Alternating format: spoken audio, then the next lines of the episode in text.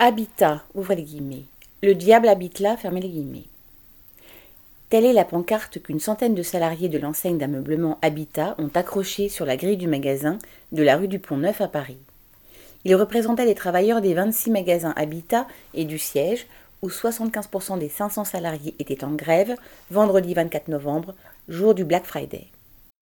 Le magasin de Paris, avec 20 salariés, fait partie des 8 dont la fermeture a été annoncée. Mais ce que dénoncent les travailleurs est la menace de liquidation judiciaire à terme de l'enseigne. De repreneur en repreneur, ils ont même vu passer en 2015 l'ex-ministre PS Arnaud Montebourg, recyclé en vice-président en charge de l'innovation. Les travailleurs ont vécu une série de restructurations successives avec leur lot de fermetures et suppressions d'emplois. Le patron actuel, qui a annoncé huit fermetures, a racheté l'enseigne en octobre 2020. Dès le printemps 2021, il a commencé à oublier de payer ses fournisseurs et ses loyers, mais surtout à fermer des magasins et supprimer des emplois.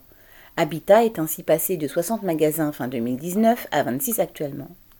Les travailleurs rejettent ces nouvelles fermetures annoncées. Ils dénoncent le rôle de prédateur d'un patron spécialiste de la liquidation d'entreprise.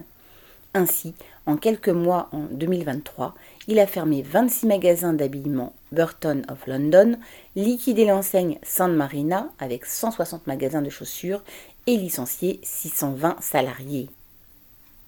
Et l'été dernier, il a obtenu la mise en redressement judiciaire de l'enseigne de bijoux Orcanta qu'il avait reprise en 2021.